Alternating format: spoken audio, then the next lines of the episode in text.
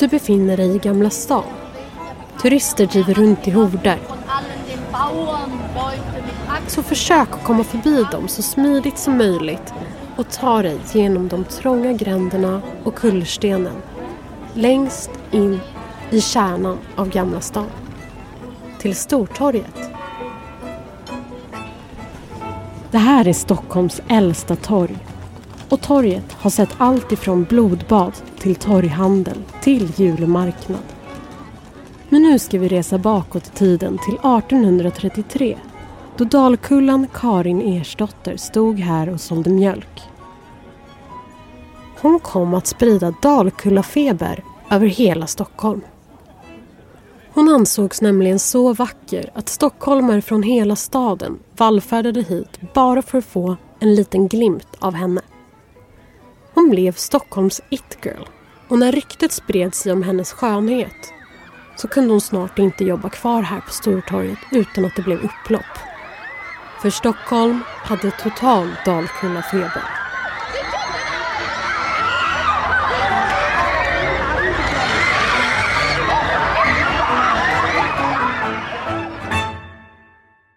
Stortorget var eh, naturligtvis Stockholms hjärta kan vi säga vid den här tiden.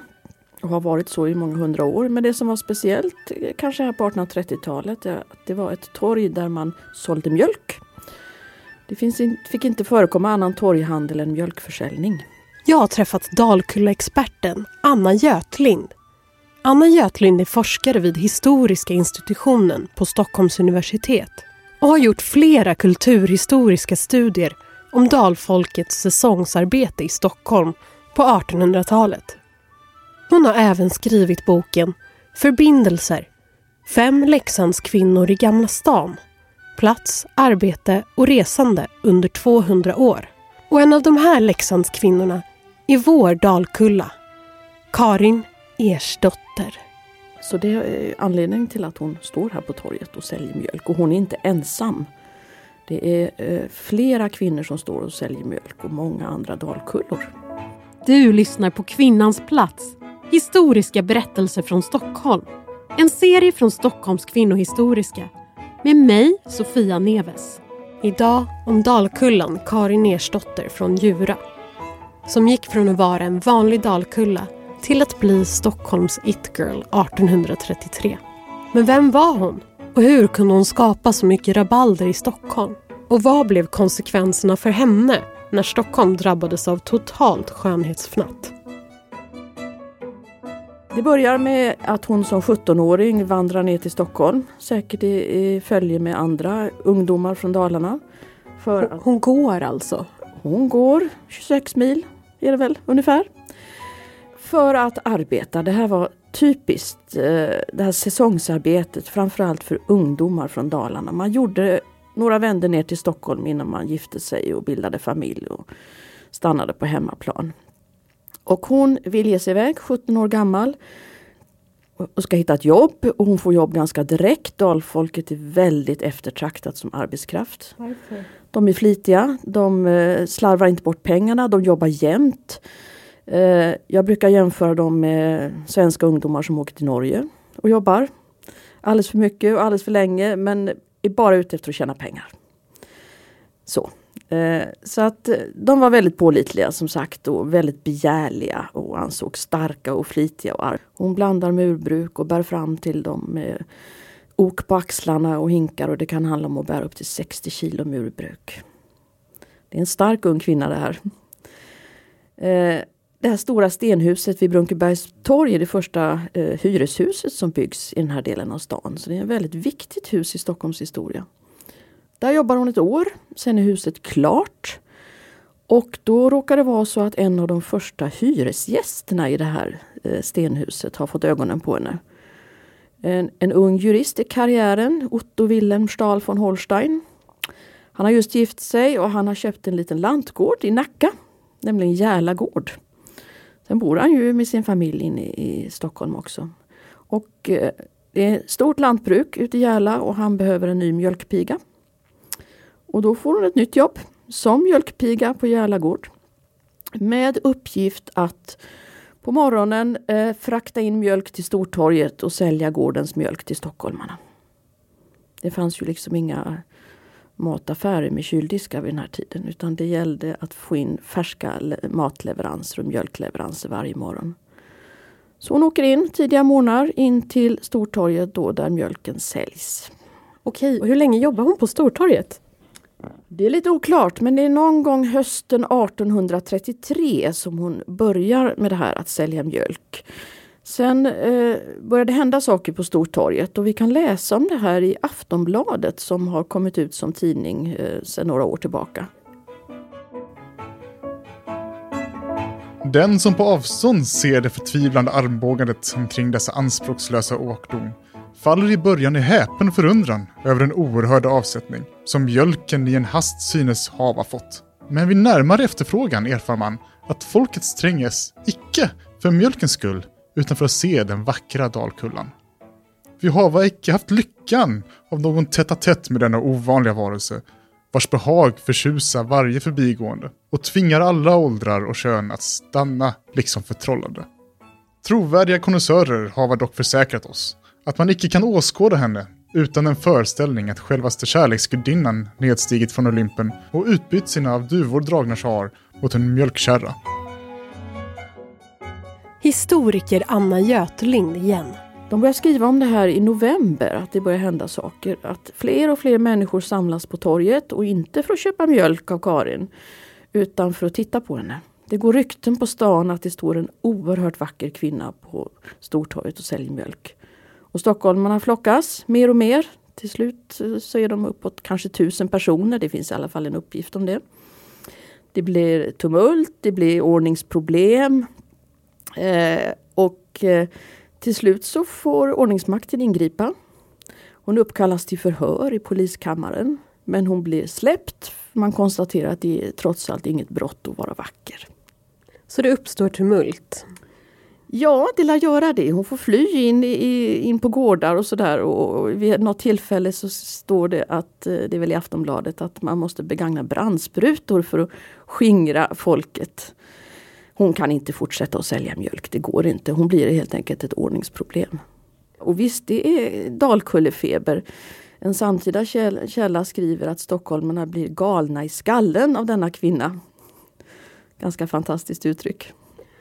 Så vad händer när polisen kommer fram till att hon är ett ordningsproblem? Så blir hon förbjuden att sälja mjölk på torget eller vad händer där? Ja, hon får helt enkelt sluta sälja mjölk. Det går inte. Det blir ett alltför stort bekymmer så hon får sluta tjänsten som mjölkpiga. Sen är det lite oklart faktiskt vart hon tar vägen men hon blir kvar i Stockholm. Jag vet inte riktigt var hon bor men hon fortsätter ha kontakt med sin förra arbetsgivare men det vi vet är att hon får en ny märklig karriär inom citattecken i Stockholm eh, under våren 1834. Det är nämligen så att många stockholmare vill ju titta på denna vackra kvinna. Och hon blir inbjuden till de fina salongerna i Stockholm som någon sorts middagsunderhållning.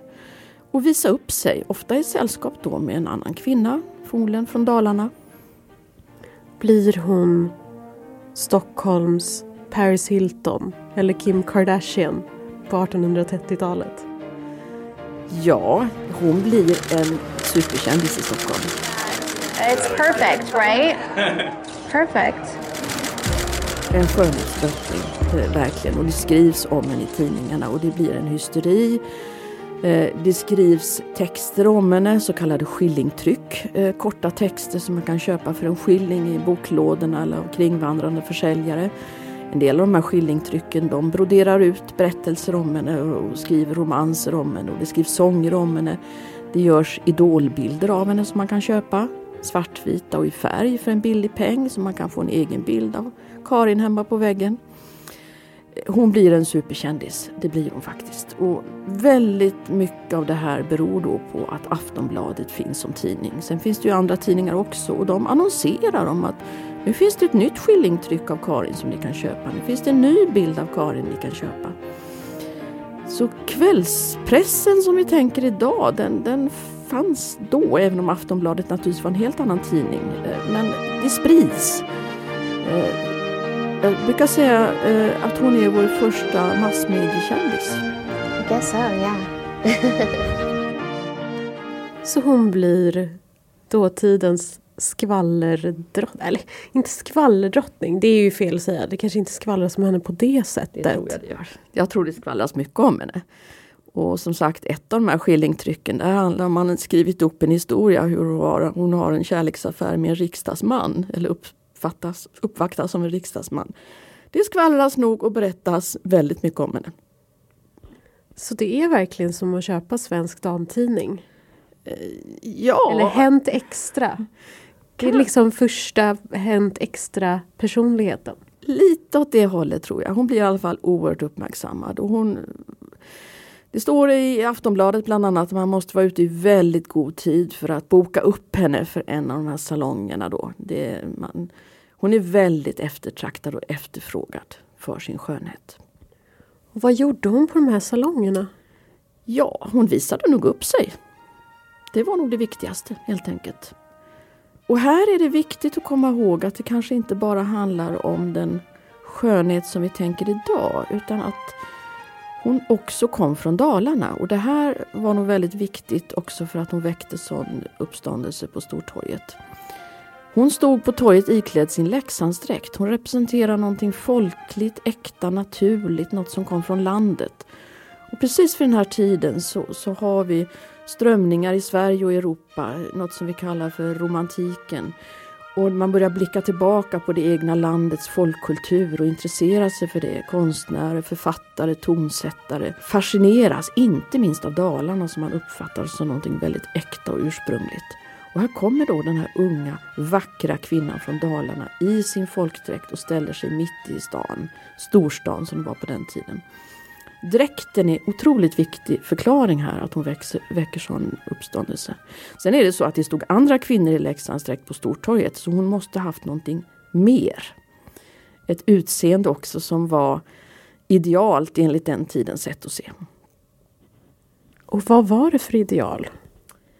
Ja, det har jag ingen aning om. Det finns ju eh, en del porträtt av henne, en del samtida porträtt. Framförallt var det en ung eh, konstnär, Erik Wahlbergsson, som jag tror blev störtförälskad i henne. För han har gjort flera porträtt och bilder av henne. Och när man tittar på dem eh, så är det en ganska söt liten tjej. Mörkhårig, lite stora ögon, lite runt ansikte. Idag tror jag inte alls vi skulle tycka att det var något märkvärdigt. Men eh, uppenbarligen uppfyllde hon sin samtids skönhetsideal eh, väldigt mycket. Och så då i kombination med den här folkligheten och dräkten. Men också att hon var stark och kunde jobba med kroppen. Var det ett ideal också? Att se liksom ut som man kan ta i. Jag tror för hennes arbetsgivare var det definitivt bra när hon skulle jobba som mursmäcka. Men jag vet inte om det var det som gjorde att det blev sån hysteri i Stockholm. Det tror jag inte. Utan eh, hon hade uppenbarligen någonting i sitt utseende som, som väckte uppmärksamhet. Ja, kanske hade hon det som vi kallar nu för star quality. Kan vara, kan mycket väl vara det. Mm. Vad är det i den här tiden som gör att hon blir så himla känd? Till och med utomlands skrivs det om henne. Ja men det är ju massmedierna, det är tidningarna och det är de här skillingtrycken, de här billiga trycken som säljs och sprids. Plus att det finns naturligtvis en, en muntlig kultur som man sprider ryktet om det här. Sen är det ju det här också att när det händer någonting som det här på Stortorget, det samlas människor. Bara det att det händer intresserar ju människor. Och man vill gå dit och kolla in, vad är det som händer på Stortorget? Utan att kanske riktigt veta att det är för att det står en vacker mjölkpiga på torget. Utan ryktet sprids på stan och det här är ju en liten stad fortfarande. Eh, man vill ju vara där det händer saker. Och när Aftonbladet skriver att nu händer det saker på Stortorget, då springer folk dit och sen berättar de för folk hemma vad som händer på Stortorget. Och så går ryktet. Eh, Så är det ju. Det är lite som när One Direction eller Justin Bieber kommer till Stockholm. Mm, Och helt plötsligt är det en mobb som förföljer de här pojkarna. All, alla vill ju kolla in den här kändisen. Så, för att alla andra gör det.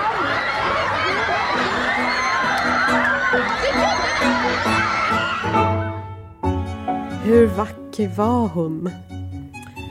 Det är helt omöjligt för oss idag att avgöra faktiskt. Eh, vi kan nog bara konstatera att hon av sin samtid, då 1830-talet, ansågs som extremt vacker.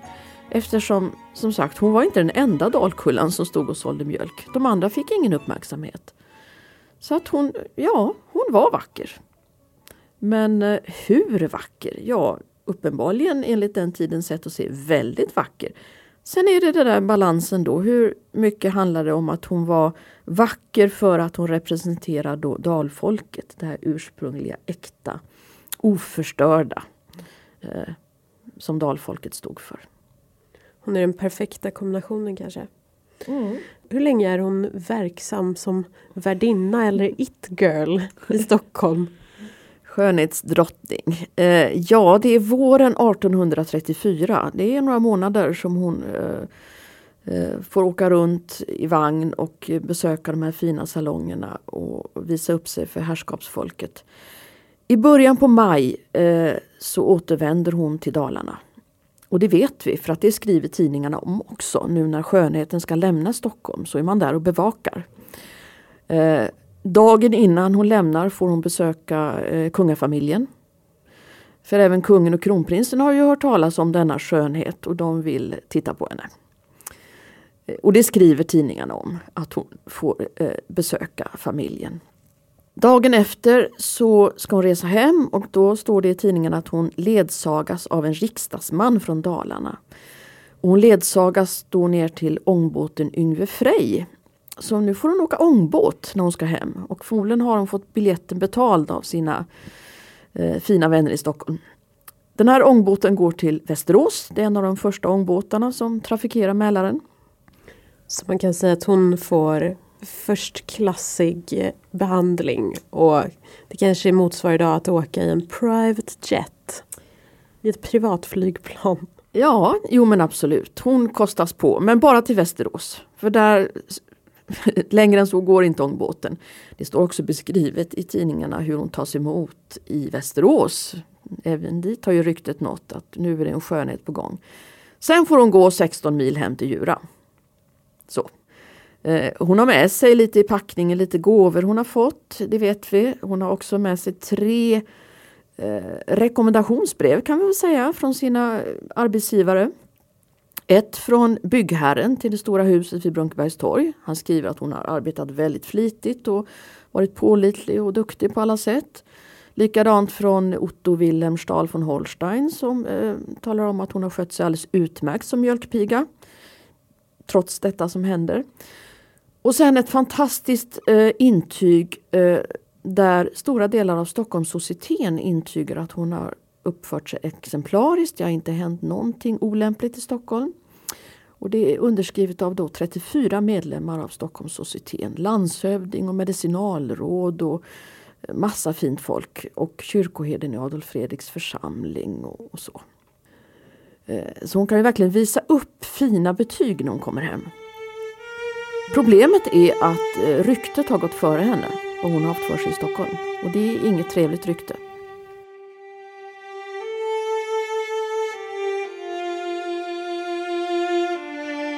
Det har skvallrats mycket om vad hon haft för sig, olämpligheter och så. Vad är det för olämpligheter?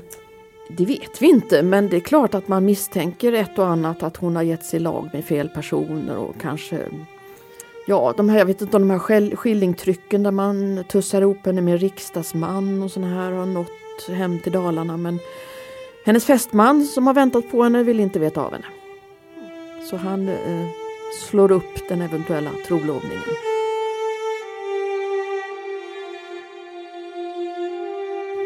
Men det löser sig. Hon hittar en ny pojk eh, ett år senare som hon gifter sig med.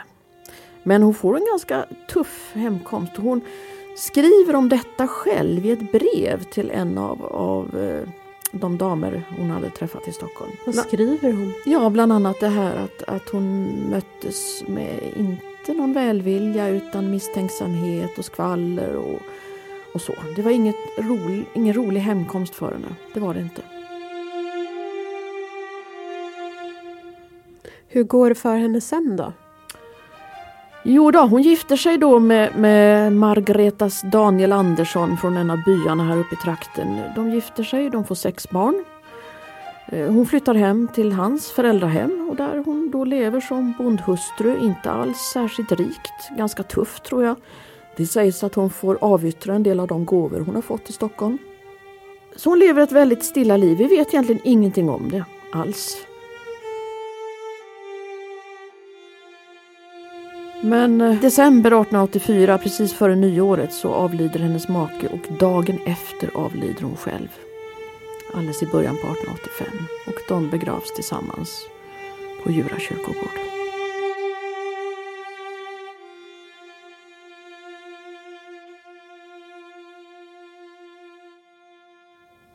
kort efter att hon har flyttat, jag vet inte om det är samma sommar eller sommaren efter, så, så ordnas det lotterier där man kan vinna en bild av henne som första pris. Så att intresset hänger kvar i Stockholm. Och sen har det fortlevt muntligt om inte annat i Stockholm. Eh, egentligen i alla tider så har det här varit en känd person i Stockholm. Så då och då dyker hon upp och det skrivs nya artiklar om henne och det har gjort det egentligen under hela 1900-talet och fram till vår tid. Så att hon, minnet av henne har levt vidare i stan. Vad tror du att det beror på? Ja men dels var det ju den här stora uppståndelsen som hon orsakade i Stockholm. Eh, och sen att intresset för Dalarna har ju fortsatt att vara stort i Stockholm. Dalfolket har fortsatt att komma och hon var ju liksom den eh, mest fascinerande representanten för det här dalfolket. Eh, så. så kändisskapet fortsätter, det gör det. Du har lyssnat på ett avsnitt av Kvinnans plats. Historiska berättelser från Stockholm. Av Stockholms kvinnohistoriska. Vill du veta mer? Gå in på kvinnohistoriska.se. Kvinnans plats är producerat av mig, Sofia Neves och exekutiv producent Mohammed El Abed. Det här avsnittet är ett samarbete mellan Stadsmuseet i Stockholm och Stockholms kvinnohistoriska producerat av Soundtelling.